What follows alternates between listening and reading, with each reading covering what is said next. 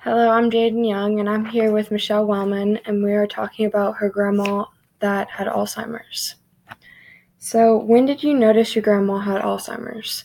Um, I noticed that she had Alzheimer's or the first stages of dementia, probably four years before she passed. What was the best memory you had with her? Um, we would take girls' trips when I was little to Kentucky to visit my great grandmother.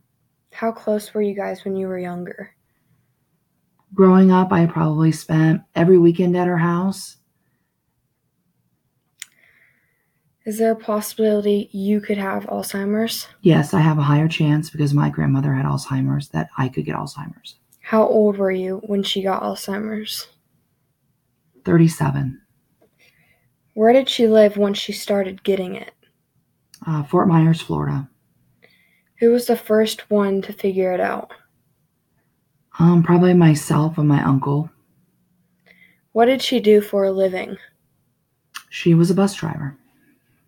How did she act with Alzheimer's?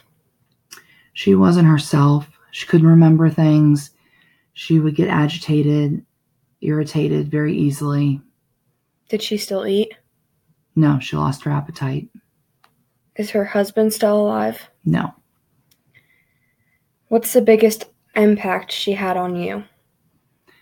She just always taught me to be confident and know that my self worth and know how beautiful I was on the inside and the outside. How do you keep her memory alive? Oh, that's a hard one. Probably just trying to teach my daughter to be confident and and know her beauty and her self-worth. What when did she pass away? She passed away the fall of 2017. All right. Thank you.